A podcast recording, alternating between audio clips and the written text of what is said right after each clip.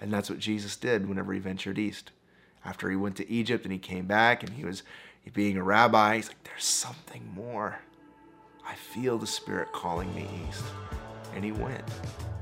And thousands of years later, gurus still talk about Saint Issa of Israel, who they know as Jesus the Christ. Well, hello everyone. Welcome back to the Spiritual Nomad podcast and YouTube channel. My name's Luke, and today we are going to continue with this Gospel of the Holy Twelve series. Uh, we're only in lection six, by the way. Uh, we are barely into this whole thing, and uh, obviously, I don't think we're going to be able to cover every little element throughout the whole Gospel of the Holy Twelve.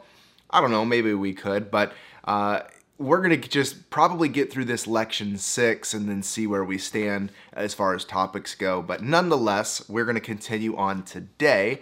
Really quick, if you're unfamiliar with what the Gospel of the Holy Twelve is, click this link up here and become familiar with what this document actually is. Where did this Gospel come from? And uh, really see some of the validity that is a possibility for this Gospel. Uh, and then also look at some of the other previous episodes. Uh, we did talk about some of the things in earlier lections. Uh, we did talk about in lection two about the Immaculate Conception of Jesus from Mary and Joseph. And so, if you're curious about that, about God ordaining premarital sex, uh, you can click the link and watch that previous video. We uh, talked about a few other things. We skipped over uh, some of the John the Baptist things um, some of the Magi and Jesus' birth, uh, really because some of the fun, juicy stuff starts to happen in Lection 6. Some of the extremely controversial things happen in Lection 6. There's always some nuanced controversy, but there is distinct controversy in this lection. So I thought, ah, I might as well just cannonball into the deep end. You know what I mean? So uh, we've had a bunch of fun uh, talks over these past couple months, and today we are going to continue that with some of the more uh, famous uh, controversies, quote unquote, if you will. Um, about Jesus in the lost years. Where was Jesus after he was left in Jerusalem and his parents came back to find him? And uh, we see that Jesus was teaching the teachers of the law at the time, only at age 12. And then his parents got him, and he says, Don't you know I should be in my father's house? And the only real information that we get in the canonical gospels is that Jesus then grew in wisdom and stature with God and man.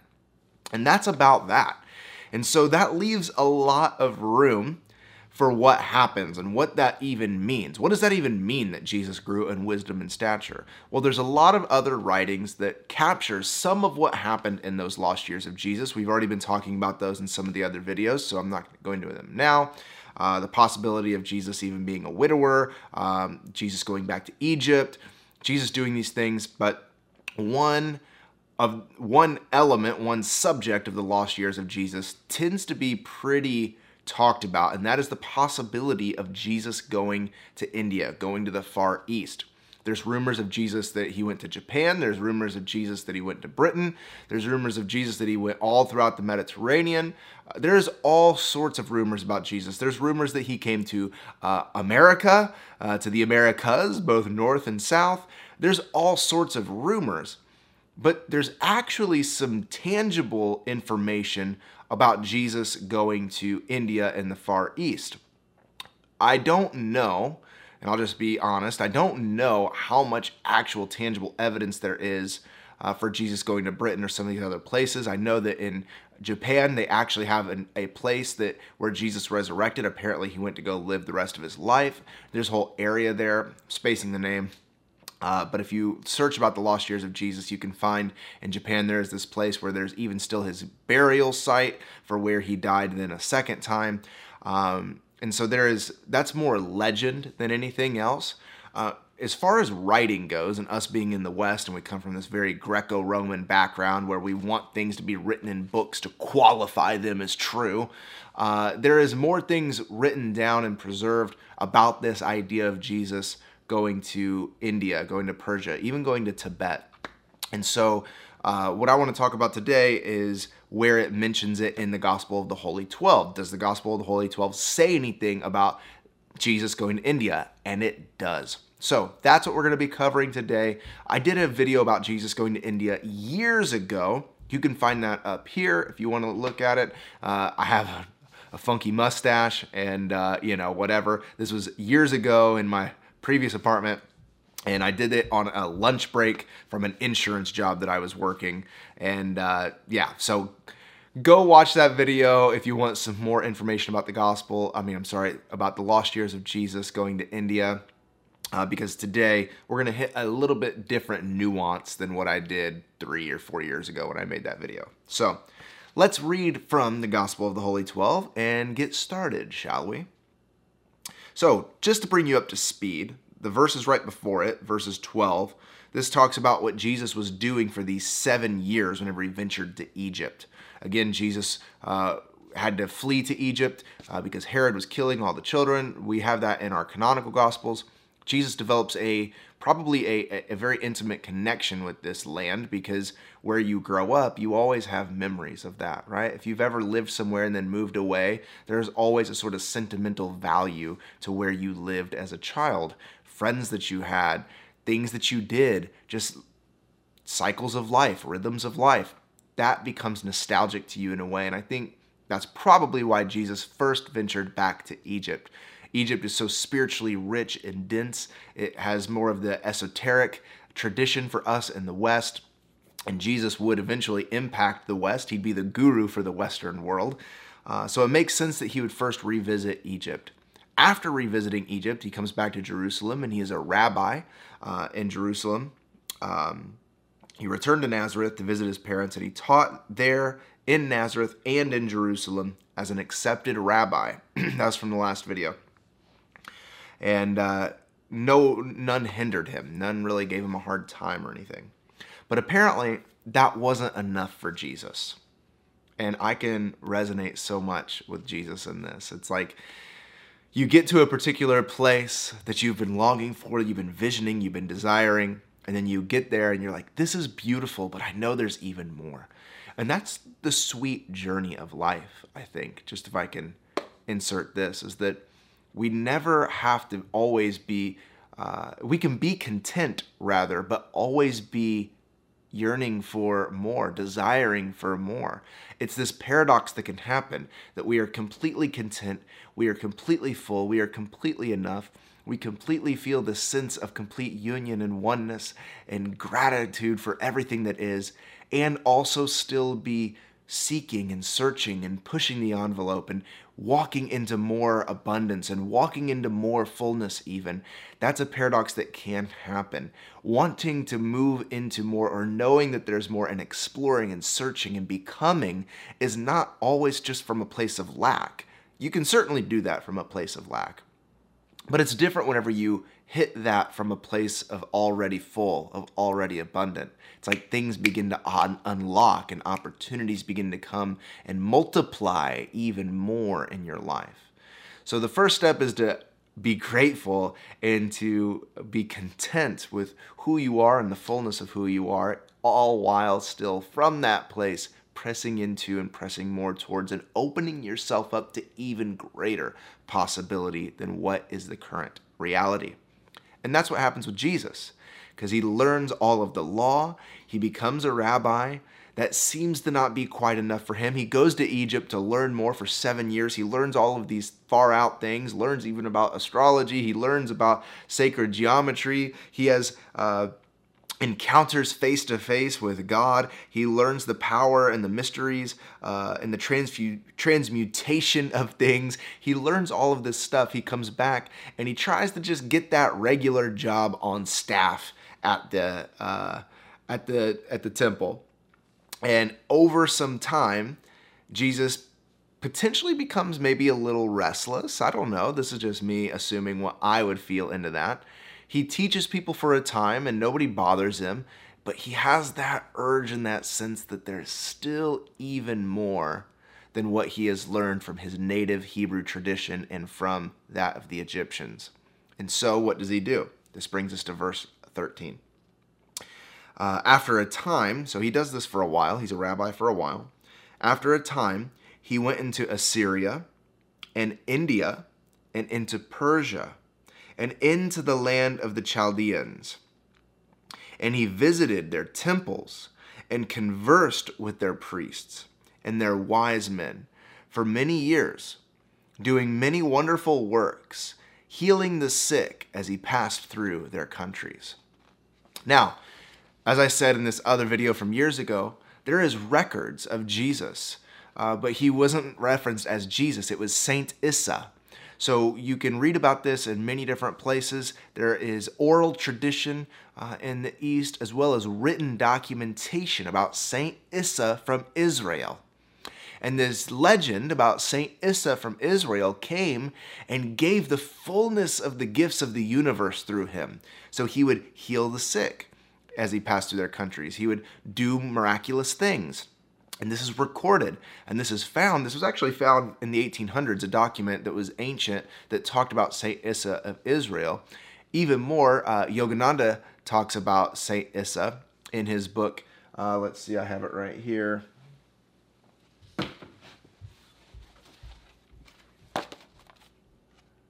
If you've ever read this, The Yoga of Jesus, uh, Yogananda talks about Saint Issa of Israel as well, uh, referencing some of these ancient documents. Actually, in India, there is an incredible tradition around Jesus. And I think that it's important to note that it has been a tradition in India to recognize Jesus as a fully realized being because they don't realize, they don't take into account other figures uh, they don't have Moses, you know, around. They don't have these other figures around. They don't have Thoth from Egypt, you know. They don't have these figures. They have Jesus the Christ, though, as uh, as in murals and paintings and art and literature, even. Maybe not the sacred literature like the Gita or anything, but in later writings. And it's because, it could be because Jesus actually visited that place. And again, it's important to note because if you've noticed, a lot of gurus will talk about Jesus a lot. Even Maharaji, uh, Karoli Baba, Ram Dass Guru, Bhagavan Das Guru, Krishna Das Guru, uh, he talks about Jesus so much. And I remember listening to Krishna Das one time saying, All of us kids came from New York and California, trekked all the way across to the other side of the world only to sit in a monastery to listen to this Indian uh, guru tell us about Jesus, the very thing that we keep trying to escape from in America. And uh, he completely flipped upside down their ideas and their preconceived notions of who Jesus was and his life, his incarnation, and his purpose. And I think that's beautiful. And I think it's interesting, again, to note that this isn't just the guru trying to be relevant to Westerners. I don't think that that's the case. Some people say that, oh, Yogananda, he just is into Jesus because he's trying to be relevant to Westerners. I've seen that a lot. Or Maharaji knew that all of these Westerners were coming, and so he was referencing Christ a lot just because that was an image or an avatar they're familiar with. And maybe that's true, but I choose to believe that's not true. I choose to believe that it is so important that Jesus came through India and influenced and impacted India, but also gained wisdom from the mysticism of India, from the religion, uh, and from the traditions of India. Jesus, it was a like any good relationship, it was symbiotic. It was both giving and receiving. And I think Jesus received incredible wisdom and gave incredible wisdom to those people. And so I believe that these gurus aren't just referencing Jesus to be relevant to Westerners. They actually see the realization of the eternal Christ manifest in the person of Jesus, and that person of Jesus actually walked their land, talked to their wise men, conversed with their priests, and gave them the gift that he had, and received from them the gifts that they had. And so the Gospel of the Holy Twelve affirms some of these notions, saying that once again, after he was a rabbi for a while in Jerusalem, that uh, that burning itch that we feel to go explore an adventure. I'm Enneagram 7, so I feel that super hard. Uh, after a time, he went into Assyria, into India, and Persia, and the land of the Chaldeans. Um, and conversed with their priests, their wise men, for many years, doing many wonderful works and healing the sick. I already read that. But I digress. The point being is, is that the gospel of the Holy Twelve, just to reference again its validity, The Gospel of the Holy Twelve was likely written by John, it was likely written by the beloved uh, apostle, and it was given to one of his disciples and taken to Tibet, where it was preserved for almost 2,000 years. And it makes complete sense to me why this would be marginalized. It would make complete sense to me why they wouldn't want us to know this because it serves the purposes of the greater institution to be uniquely nuanced and cut off from the other. The way that you build an organization or an institution is to have an other. And so if we see that our avatar, that our person, our Messiah is running off to Egypt and running off to India and all these places, for some reason, just human nature and reactionist uh, sort of mentality, we think that it somehow dilutes the full realization of God and Jesus. We think that it somehow uh, makes it staticky, uh, thinking that Jesus could learn from any other source than that of the Hebrew tradition, the Jewish tradition.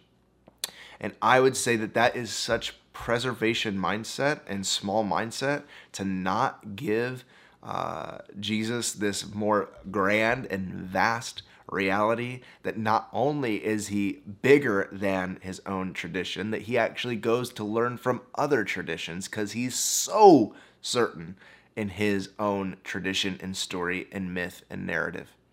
And I would say that for us today.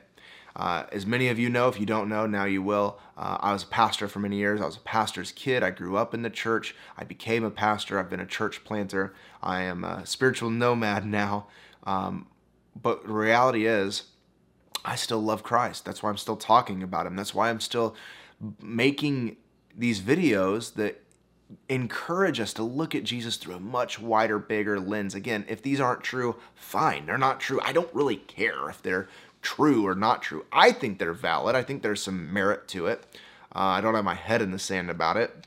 Makes sense why uh, you know the Vatican would not want this information out because it completely contradicts what we've indoctrinated people with. But I still have an affinity for Jesus. I love Jesus. I think that Jesus transcended death. I think that he exists in this space of the fifth dimension, and I think that he can still be accessed, and I feel his presence even now.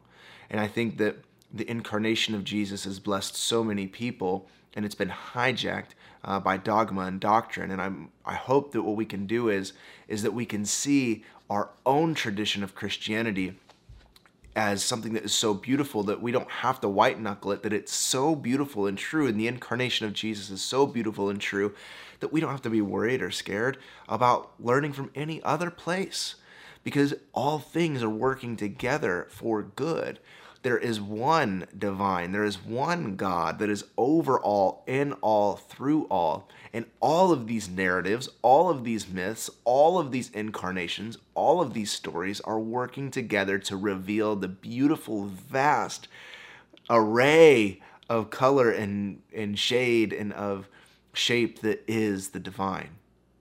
And so Jesus is one of those. It's the one that I resonate most with, and it's the one that I follow, the path that I follow, but I still love to learn from all of these other traditions. And I love, I read the Tao uh, more than the Bible. I read the Tao. Uh, I read the Gita. You know, I, I read the Emerald Tablets. You know, I read the Egyptian Book of the Dead. I have all of these things that are so important. I read, you know, the sutras. I, I love all of this stuff. And I'm so confident in my connection to the incarnation of Jesus that transcends physical reality that I think that I see it all coming together. And I say that tangent to say, I think Jesus was the same way in his body. He wasn't scared of the Egyptians, he didn't see them as other. He embraced it. He learned from it what he could. He imparted his wisdom and soaked in their wisdom. He went to Persia. He went to India. He went to all of these places and conversed with their priests and wise men because he didn't see the other as enemy. Hmm. Sit with that for a moment. He did not see the other as enemy. He saw the other as friend. He saw the other as companion. He saw the other as having a wisdom that he could glean from to greater refine and define the wisdom that exists within him.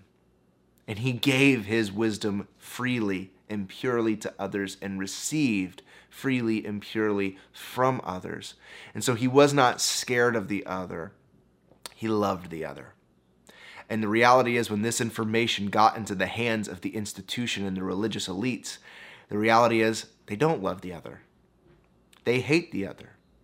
They have to have the other to define themselves as what they're against, not what they are for. And Jesus was all about union with the Father. That was his language. Union with the Father. In India, we would say this is the reality of the Atman and Brahman being one. Atman is Brahman, Brahman is Atman. This is the reality. We see the two as separate, but the core and the crux of the whole thing is to see that line completely dissolve into oneness. Jesus had the same thing when he talked about him and the Father. I can only see what my Father in heaven is doing. But he prays in John 17 that we would be one as he is one, that that line would dissolve and the union that we have with the divine would be realized through the incarnation of us. And this matches all of the teachings throughout different traditions around the world that we see God in all of creation. Paul even talks about this in Romans, that we see all of these things as beautiful, as evidence of our nature in God, expressing God's self through us and as us. We can learn from all of these other traditions with curiosity, without fear. We can learn from all of these traditions as ways to continue to move into the manifestations of who we actually are at the core essence of our being. And Jesus knew that. He knew that. And he walked into these foreign lands with confidence, knowing there's beauty waiting for him, not condemnation. There is greatness that is happening through the seeking out of other traditions and interpretations of the eternal. There is nothing to be scared of.